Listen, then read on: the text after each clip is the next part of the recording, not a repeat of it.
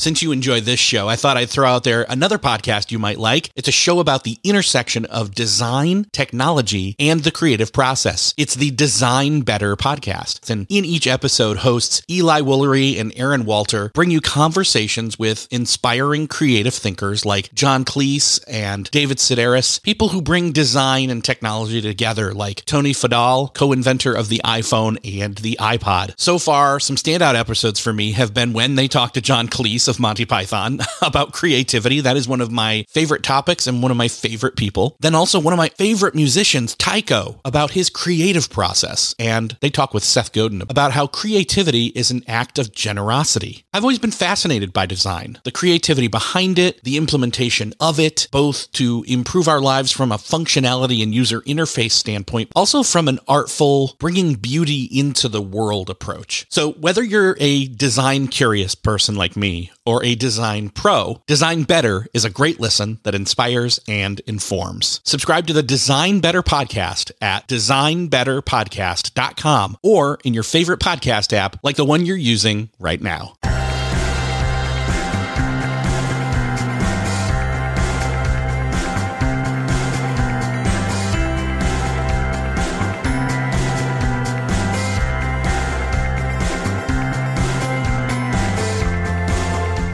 And welcome back to another episode of Beyond the To Do List. I'm your host, Eric Fisher, and this is the show where I talk to the people behind the productivity. This week, we're talking on a subject that is a little bit out of the normal wheelhouse for productivity, but I think you can find the connection there. It's definitely beyond the to do list. But I'm sharing with you a conversation I had with David G. Smith and Brad Johnson. They are the co authors of the book Good Guys How Men Can Be Better Allies for Women in the Workplace. And if you're a male in the workplace and have been uncomfortable with knowing how to cross into being aware of this topic and entering into it, having conversations with it, you're not alone. I've been there. I am there even. And if you're a female, if you're a woman and you're already aware of this topic because how could you not be? I don't look at this as being a, a political issue as much as a human issue. So no matter where you are in this conversation, or if you're not in it at all, I think there's some benefit to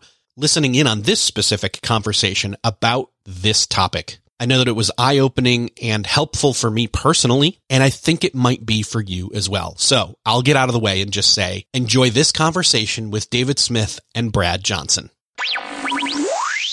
Well, this week it is my privilege to welcome to the show David Smith and Brad Johnson. Welcome to the show. Thanks, Eric. Thanks, Eric. Great to be here.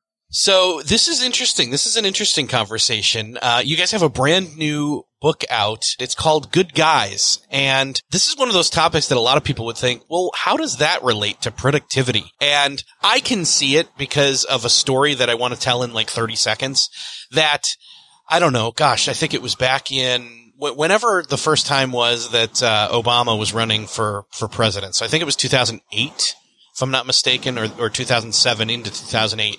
I was in the right. workplace. I had my cubicle. I, I had my head down and I'm doing the work, but I keep hearing people talk, uh, both one way and the other about politics. And I just, it, it kind of drove me nuts. And it was such a distraction.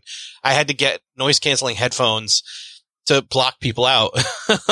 and it, it, you would think, uh, okay, well, oftentimes when it comes to you know workplace relationships, especially when it it comes to uh, the the topic of gender, um, that that would go political, and it, and it can be because people can do that. But I don't think you guys are doing that. I think you're coming at it from a from a true and uh, altruistic. You know, how can we look at this issue?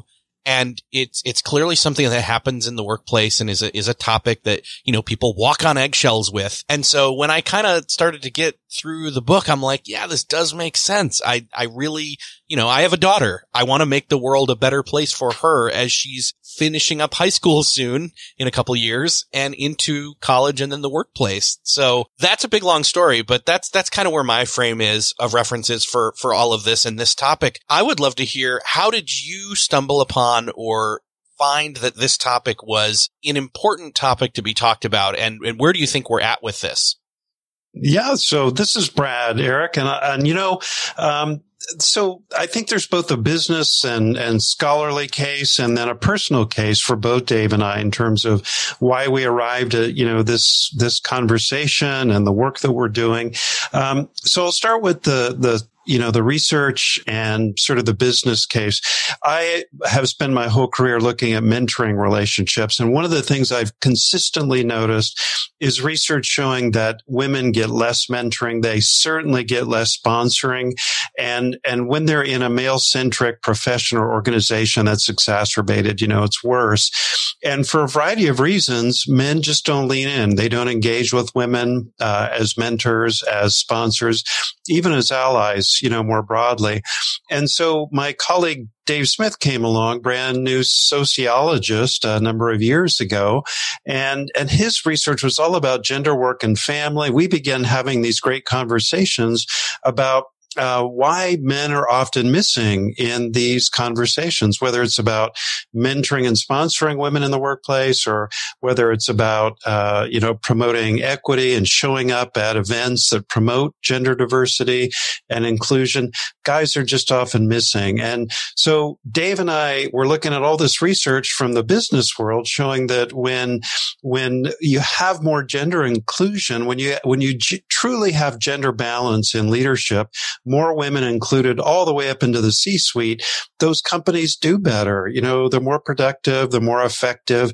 Um, when there's better cross gender collaboration, not only do women benefit, but men benefit as well. And we can talk more about how they benefit, but lots of evidence showing that we men get better when we have good, close collegial relationships with women. So that was the mystery for Dave and I. Why are guys not engaging? And that led us to start our first batch of research that led to Athena Rising, our first book, uh, all about how men can be better mentors for women. Uh, Dave, other things you would add? Yeah. So the, you know, the, the other part of that story is that, you know, as Athena Rising came out in 2016, uh, Brad and I were busy out there doing a lot of speaking and workshops and trying, you know, to work specifically in engaging men and being better mentors and sponsors. And, and then in 2017, Me Too went widespread around the world. And Brad and I found ourselves being pulled into more conversations, not up around the narrow focused area of mentoring and sponsoring, but more broadly around how men can be better allies. How can we just show up in the workplace every day, uh, no matter what level of leadership you're at, if you're a brand new employee or you're the, the chair of the board, but how can we show up as better allies in the workplace and, and what would that look like? And it was interesting in our early conversations with men about this topic that, you know, in public, you know, most men are, are, are, willing to, you know, to admit that, hey, I'm a, I'm all about gender equity. I'm all, I'm all for gender equality, much in, along the same lines, you know, as you were talking about, Eric, in your story, that most people will tell you that that they believe in that. And so, well, if, if that's the case, if most people, most men believe in that, then why aren't they doing the work? What's holding us back? What's keeping us from doing this work? And, and Brad and I set out to do the research for this in particular to look at so what's holding guys back and then what would help them be better allies and what does that look like? And so for both books, um, we use very similar research methodology and, and pulling together the best social and behavioral science research evidence to back up the uh, the best practices that are going on out there in the world today. But really important because I think as we found out with the first book that when we went to our female colleagues and we we talked to them about our project and the research we were doing and the fact that we're going to be writing about and talking about um, gender and relationships in the workplace, and they looked at us and they said, "Really? You two do realize you're two dudes talking about gender and diversity and relationships, right? And so we're like, yeah, we get it. But it was, it was a reminder for us, I think, to make sure that women's voices were front and center in all the work that we did. So we, we did hundreds of interviews across for both books and, uh, for women and men. And, you know, for obviously the, for the first book, it was focused on, on what, what did great mentoring look like and what were, what did male mentors do? But for this, for the new book, Good Guys was really asking women, what did world class, best in class male allyship look like? What did these guys do? What did they most appreciate? What would they like other men to do more of and to know that these guys in particular were doing these things out there? And then we got to talk to the men that they considered to be allies. So they had to nominate men as allies. We didn't allow men to self promote or self nominate themselves into the book. And, and these guys would share their stories with us about the work they were doing very humble. Um, and I would say that up front, you know, humility is a, an important key trait in particular for, for allies broadly, because it helps us in learning and developing awareness of, of how other people might experience the workplace differently than we do as, as maybe people in, in, in the majority more often. So that led to the, to good guys. And, and, and I'll just tell you that when we talk about allyship, that we're talking really, there's two parts to this. Um, and, and this was very clear when we talked to the men and the women in the interviews, um, across industries and professions out there that allyship starts with interpersonal allyship. And this is the, how do we as, as individuals show up every day in the workplace, hold ourselves accountable for our behavior and our language, the kinds of supportive and collaborative relationships we have with others and, and, and just again, holding yourself individually accountable for doing the work around gender equity and, and keeping yourself accountable. The harder part that guys talked about was really the public allyship and, and really getting after systemic change within their organization or their teams out there. And so this, because this required men to put some skin in the game. They had to be out there in public and they had to, when they saw something or heard something, they had to disrupt the status quo, point it out, confront in some cases, uh, create change, which again, often was going kind of against the grain or the norm of the organization organization or of the team out there. And so these are, these are hard things to do uh, for men in, in particular that because again, these are also the things that have largely helped to benefit us and in, in terms of making the workplace very, very easy and normal and feeling very comfortable for us every day. And so creating this change makes it, makes it a little uncomfortable for everybody. And so we have to get a little bit comfortable with that discomfort it seems to me like there's probably about four different kinds of people that are listening in right now, and they would fall into, and I may, there may be more, but uh, I'm assuming that there's either uh, some guys who don't have any idea about this topic at all, or some that have strong feelings about it and feel like, yes, I'm aware, I've seen, you know, I've experienced this, I've seen it, but I've not really known what my place is in being an ally and then even a step beyond that where no i'm i'm signed up i'm in i i am convinced but i don't know how to do again like you alluded to the uh, my my part in the organizational change that needs to happen.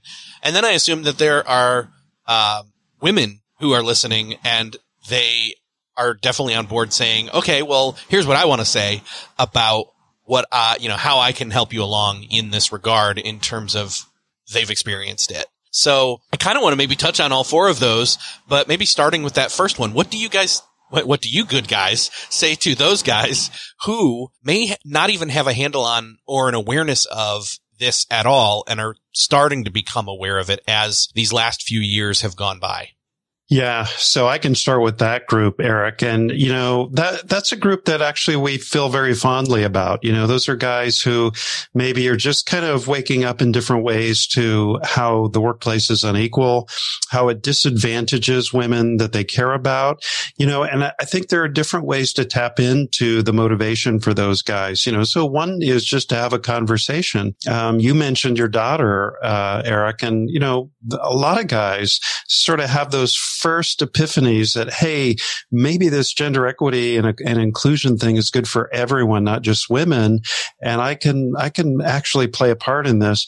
Often they, they get their first inklings that this matters when they have a daughter or, um, their partner, if they're partnered with a woman, uh, their partner or their wife tells them about something, you know, really awful she experienced in the workplace or it happens to their sister or, or even a close work colleague.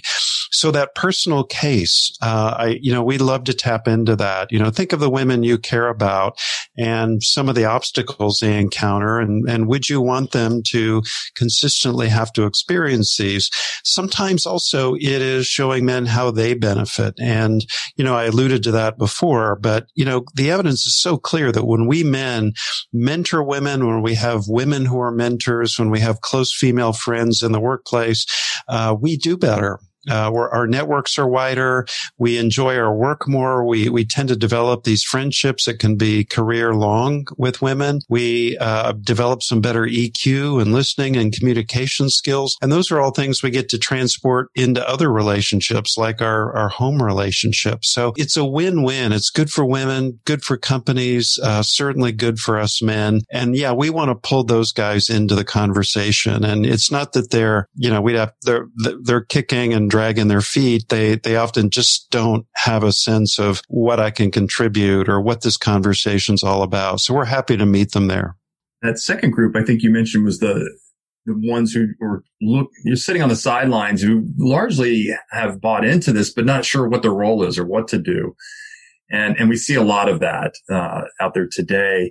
And, and that was, you know, again, I think that was probably these first two groups here were the, that the main part of the, a lot of the messaging for the the book good guys and really helping them to to begin to develop this awareness and how how do they be, how do they develop that awareness and and why it's important to have close female colleagues uh, friendships uh, peers that can provide feedback uh, to you in terms of what you're doing or what you're not doing or or how much you're doing because again this is one of the the aspects that we find out there is that men because they believe in gender equity and they and they feel like they're in some cases doing it um, that that doesn't always translate into the kind of action that we think we're we, we might be actually doing out there. And so it's helpful to have uh, close colleagues who can give you that feedback and and show you what you are or aren't doing and and what and how how effective it might be as well in terms of uh, how is it landing with uh, the people around you and seeing that. And so I think to close some of that allyship gap. It's it's really helpful, and the uh, the other part is is really to help close blind spots in terms of the things that we don't see. Um, and this goes for both the first and the second groups that you that you alluded to there, Eric. That um, sometimes we just don't see these things, and we, so we have to begin to develop an awareness, and that comes again through the uh, relationships that we have with uh, again women who are in our inner circle. And some some guys talked about these as their kind of their gender confidants in, in, in many ways. And so those are important to have so that we can begin one to to close that gap and two see the blind spots there or see the problems that we know need to be fixed but we're just not sure what they are.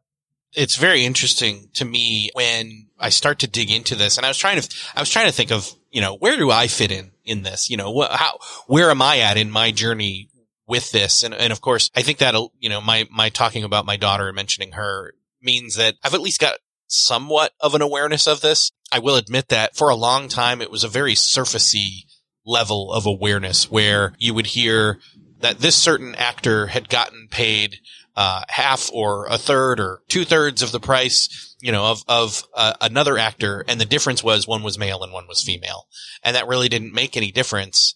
You know, and that, and that's a, that's a really surface level kind of awareness. But I think we've all heard that at some point in the past, you know, in the past five to seven years as this has become more of, uh, you know, a, a collective awareness, I guess is the best way to put it. I'm curious how we can, as, as males, what, what are some of those first steps that I know you've, you've mentioned a few already that we can kind of pick up and run with, but what are some of those, if we're, if we're starting off in this first or second group of no awareness or just slight awareness and, and moving further up into more awareness and into the, the point of taking action with our awareness, uh, what are some of these first steps in the workplace, but also maybe just in general yeah, Go I think, ahead, Dave. yeah, I think one of the places that uh, that this might surprise you, and that sometimes readers of our book they're surprised that this comes up so early in the book, and in terms of where to start. And Brad and I are big proponents of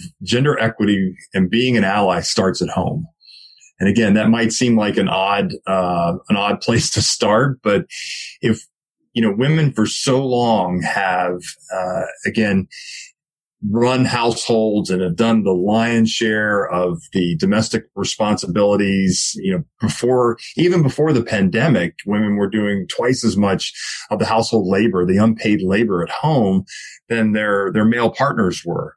And and that's a, that's just gotten worse over the course of time through the pandemic, right? Because we've added homeschooling in there and, and they've done this all along over the last, especially the last 30, 40 years now, since most families have dual career or dual earner families out there, they've been working a paid job as well. So they've got their paid job and then they come home and they do the, the second shift of, as, as it's often called of doing the uh, domestic responsibilities and childcare, the caregiving piece of it. And now they have a third shift, homeschooling, right? Because the pandemic has uh, bestowed that upon us as well. And, and so it's just really we in this time during the pandemic, we've had this light shine upon this and, and we've really got to now take a look at the effects of it. And because we see, you know, again, we are just bleeding talent in organizations today with all the, you know, over a million women now during the pandemic have, um, you know, have left the workforce or been shoved or pushed out of the workforce is probably a better way to think about that. Because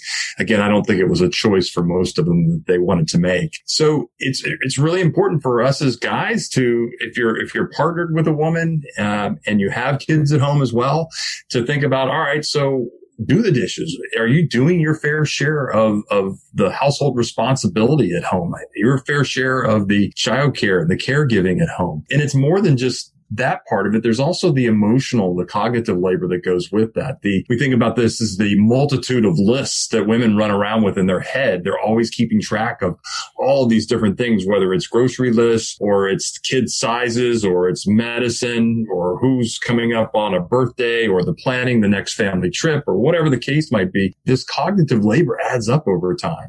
And it's important that we as guys, you know, we begin to do our fair share. And guys will look at us and go, well, I, I think, you know, I think I'm doing my fair share. And I was like, well, if you don't know, if you're not sure, you should ask your partner. You should ask for an audit. Go home and ask for that audit. And when, and when sit down and when she, she gives you the feedback that you need to be doing more, don't, don't fight her on it take it up and figure out, all right, what else am I going to take on as my fair share? Because again, time, whether it's paid or unpaid labor in terms of time is equal in value. And we have to begin to approach the value of time in that same way. And this even goes further, right? That we have to, you know, if you're not doing it for your partner, and, and oh, by the way, you need to be a a full all-in supportive uh, partner for your partner's career uh, in terms of supporting it in the same way that most women have supported men's careers for most of their lives. We have to be doing the same thing as men and think about what does that look like for me to be a full full supporter of her career. But for our kids too as dads when we're when we're engaged in their in their lives and they see us as all in equal allies with our partners our sons are more likely to have a, a, more gender, you know, more inclusive mm-hmm. perspective of gender roles out there about how we combine work and family. And they're going to take that into the workplace when they get there. And our daughters, when they see us as dads being these engaged allies at home, they're more likely to persist in their careers, reach their career goals and aspirations, and really important, go into more non-traditional professions like STEM, like medicine, like law, like finance out there that have been traditionally male dominated for so long. And if we're going to get the gender balance, we've got to begin to do that. Still searching for a great candidate for your company? Don't search, just match with Indeed. Indeed is your matching and hiring platform with over 350 million global monthly visitors, according to Indeed data, and a matching engine that helps you find quality candidates fast. Ditch that busy work. Instead, use Indeed for scheduling, screening, and messaging so you can connect with candidates faster. I wish I had Indeed when I was in the hiring process in roles in the past because it is a slow, arduous headache of a process to find the right people, or at least it used to be, join more than 3.5 million businesses worldwide that use Indeed to find and hire great talent fast. In fact, in the minute I've been talking to you, 23 hires were made on Indeed, according to Indeed data worldwide. And listeners of this show will get a $75 sponsored job credit to get your jobs more visibility at Indeed.com slash to-do list. Just go to Indeed.com slash to-do list right now and support our show by saying you heard about Indeed on this podcast. Indeed.com slash to-do list. Terms and conditions apply. Need to hire? You need Indeed. The next part is really about how do we translate that into the workplace about being an all-in ally at home. Yeah, so I'll, I'll just give you, Eric, a couple of the key things. You asked about how do these guys get started? And, you know, beyond home, you know, here are a few things that come top of mind to me. Number one, educate yourself, right?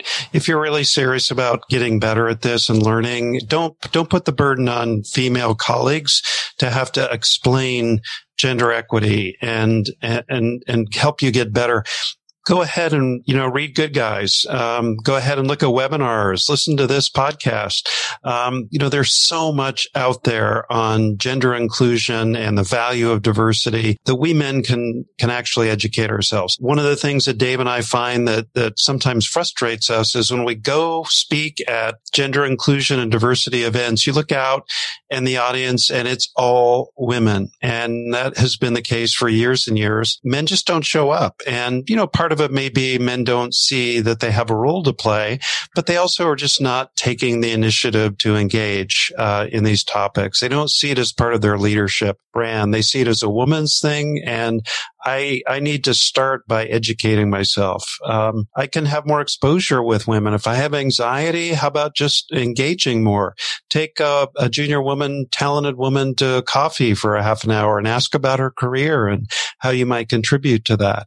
Recognize all women are not the same right? Um, women are not a monolith. Women of color experience the workplace very differently. Black women have such different experiences, feeling invisible, having the double jeopardy experience of facing the bias related to both uh, their black status and the, their gender status. And, you know, I can take time and actually not only educate myself, but when the moment is right and I've established some trust with female colleagues, I can actually ask about their experience experience, have a learning orientation, have some real humility and curiosity and say, you know, I am so interested and I, have been I've been wondering about what it's been like for you as the only woman of color in our whole division. Um, can I just ask? And if I'm not sure she'll want to share that with me, I can just ask to ask, right? Would it be okay if I ask this because I really want to understand and I'm curious about things I could be getting better at today that might make your experience here better.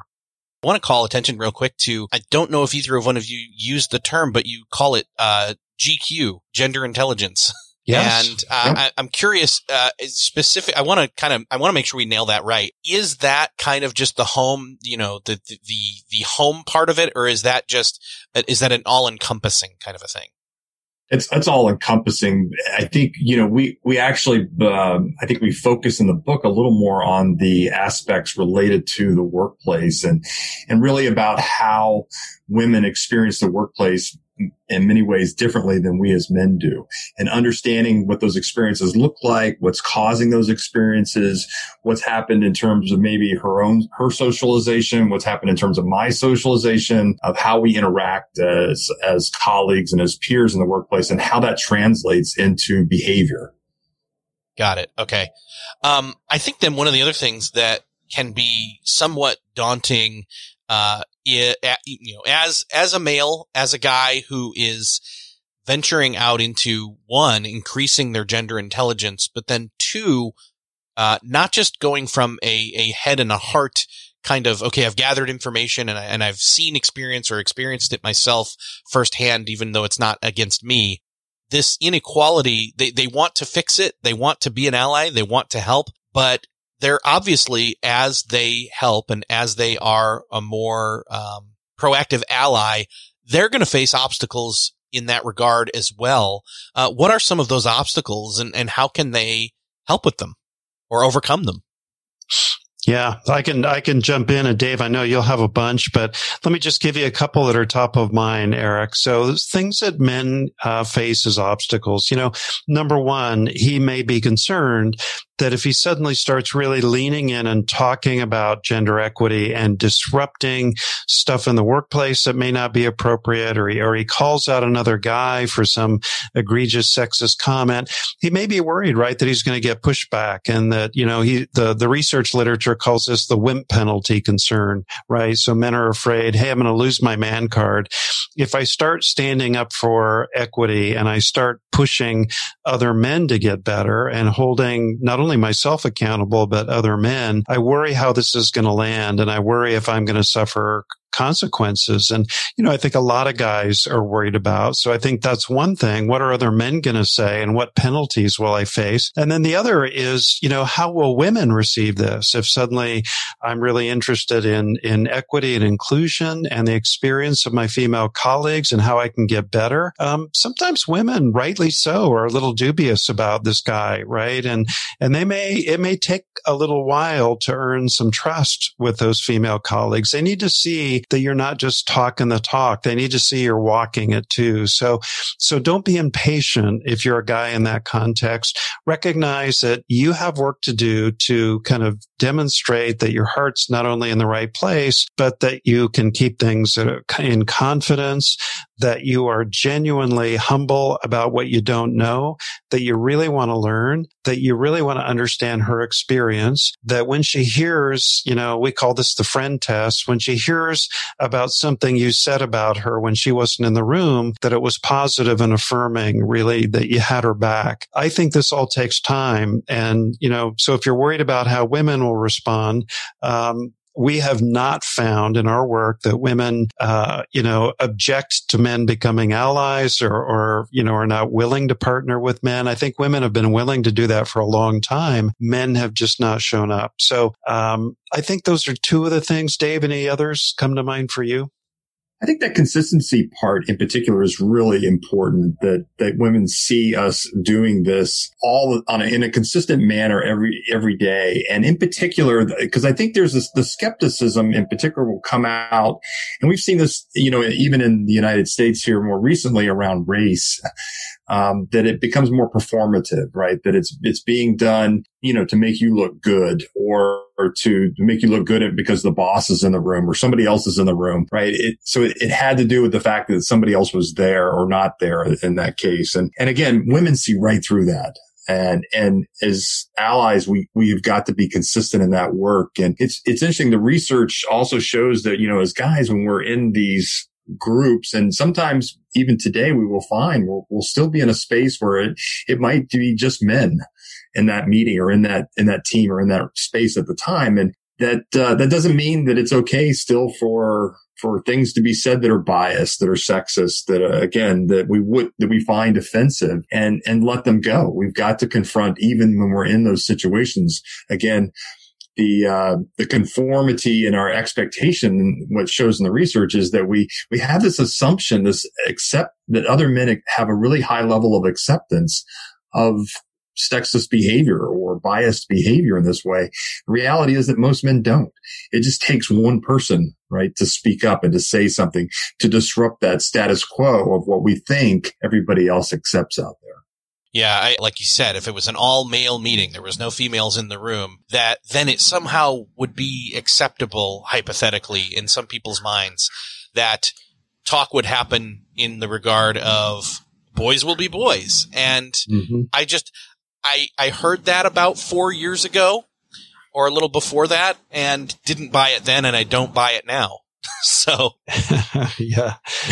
Yeah. Yeah, no, I, I agree. And I think Dave is right on, Eric, that this is really a litmus test for us guys. You know, it's one thing when women are in the room or women are in the meeting, you know, it feels we have some allies automatically in the room when we start, you know, pushing back and pushing for equity.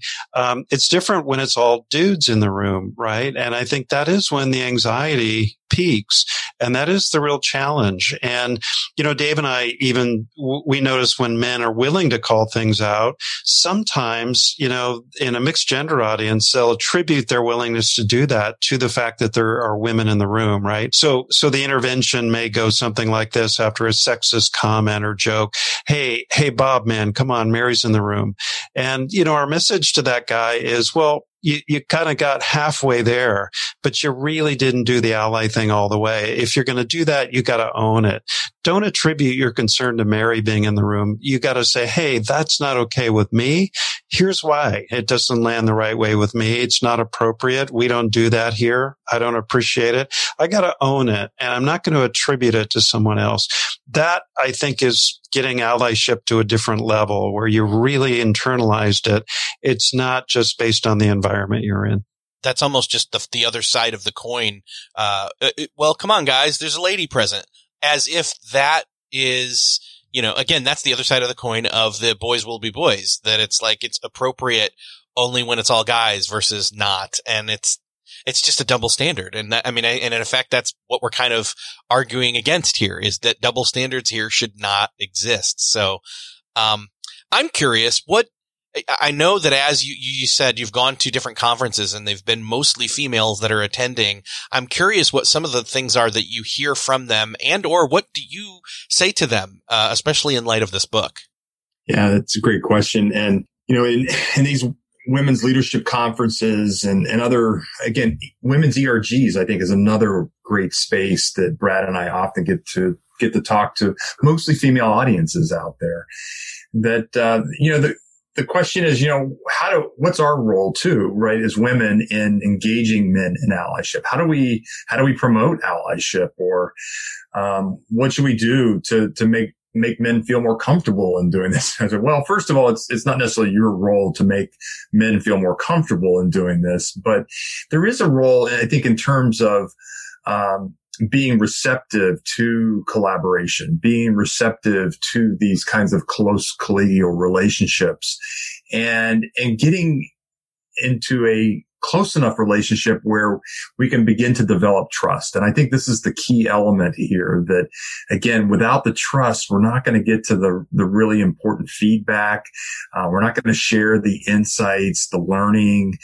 Um, and again, how we show up as men in those relationships is important, but for women too, how they show up in those for those relationships to meet us again, meet us halfway. Because again, at the end of the day, uh, this is about collaboration and we have to do this together.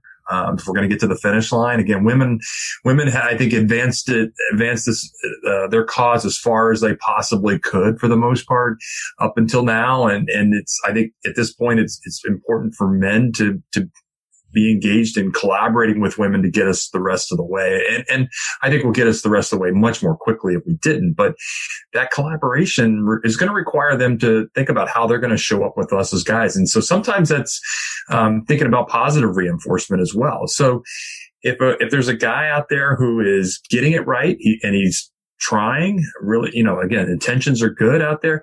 It's, give them some positive reinforcement. Um, and, and cause a lot of times we don't actually know when we're getting it, you know, did we get it just right or not? How do we, how do we do in that case or that situation? Or if we didn't quite get it right, again, how do we approach, how do women approach us in giving us that kind of feedback in a way that, again, as guys, n- knowing that again, we're not really maybe all that comfortable with these conversations. We're not used to being in the situation where we're the ones who have to show a lot of humility and a learning orientation that we're learning here and we're going to make mistakes. So by the way, I'm not perfect. Um, and, and Brad and I, you know, we always like to give women examples of what this looks like. And one of our favorites was, um, when Brad and I wrote our first book, uh, which, you know, the title was Athena Rising.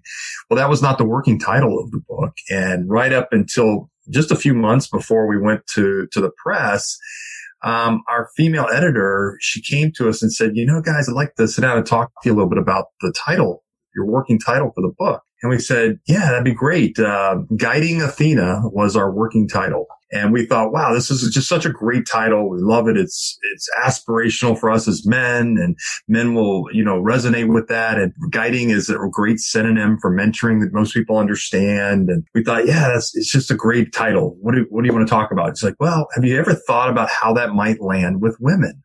And we're like, hmm, hadn't really thought about that too much. And that's a part of our audience, obviously, is in terms of, of readers out there. And it was just like this aha moment that, wow, you know, women probably don't need to be, don't want to be hurt, read or be told that they're needed to be guided in, in this way. And it's like, wow, that just, it was an eye opening moment for us is like, you know, we just didn't have that perspective and we didn't have that. That was a blind spot for us. And without her, her trust and, and really direct feedback and, and you know, again, being able to come to us and, and talk to us in a way that would, again, in, encourage us to move forward in a better direction. And we did it, by the way. I think we came up with a, with their help, it came up with a much better title. You know, we were able to do that. And so it takes, you know, it takes collaboration with, for, with each other to be able to do this. I think that's actually a, a great example. And again, if I am naive or not uh, hitting on all the aspects here as I say this. Uh, I'm still learning too, but I think what it points to is not only is this an equality issue, it also goes beyond that to state that we only all succeed as humans, as businesses, as teams when everybody is involved, everybody has a say.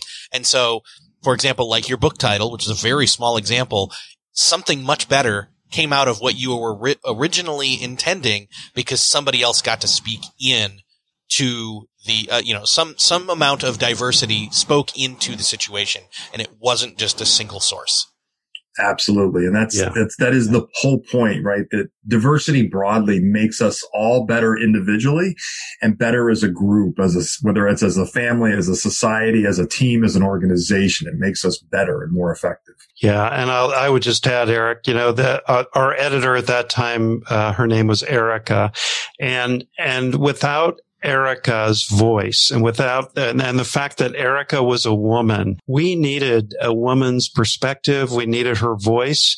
Without that, we just would have missed it, right? We just, it just totally wouldn't have registered. So that diversity you're referring to, uh, that's exactly why teams succeed when they are really inclusive and diverse, you know, different perspectives, more creative. They just have better ideas. Oh man.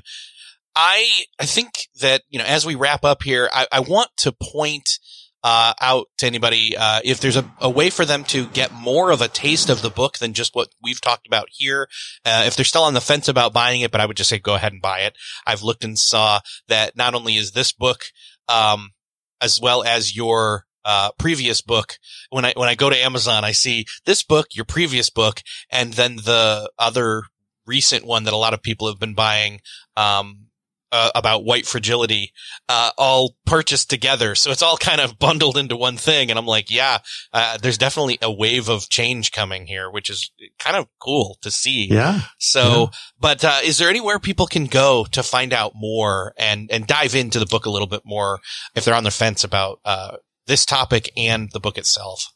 Yeah, I, I would recommend that people go to the, the website Dave and I have. It's called workplaceallies.com. And at workplaceallies.com, you'll, you'll be able to read a lot more about the book. You'll find links, uh, if you want to purchase the book there. You'll also find discussion guide, you know, for good guys. It'll kind of walk you through some internal discussion you can have. It can be used in groups to have conversations, you know, especially if men want to um, sort of up their brand as an ally and participate with other men in getting better. It's a nice way to do that. And, and then there are other, you know, there are webinars and you, you can see Dave and I speak. And so, yeah, I think that's a good place to go. Great. Very cool. I, I will definitely link up to that as well in the show notes so people can find that quickly and easily. And, uh, David and Brad, thank you so much for being willing to come and talk about this topic on this show. I know that again, for a lot of people, this is a, uh, le- out of left field kind of a topic for productivity, but I hope that people can see that tangentially and then also directly this relates to it. And so thank you so much for being here. Great talking with you. Thanks, Eric. Thanks, Eric, for having us. Well, that's another podcast crossed off your podcast listening to do list. I hope that you enjoyed this conversation about this topic. And I know, again, this is not a normal quote productivity topic, but at Beyond the To-Do List, we're all about being beyond the to-do list and pulling in those tangents that connect to productivity. And since this is a workplace issue, but also goes beyond that, I thought it just made sense to have this conversation. And honestly, it was again enlightening for me personally. So I hope that you got something out of this. If you did get something out of this and you know somebody else who needs to hear this conversation, I'd love for you to share this episode with those that you know need to hear it. And you can do that by just hitting the share button on your podcast player app of choice where you're listening to this, or head to the show notes over at beyondthetodolist.com and share from there. Thanks again for sharing. Thanks for listening, and I'll see you next episode.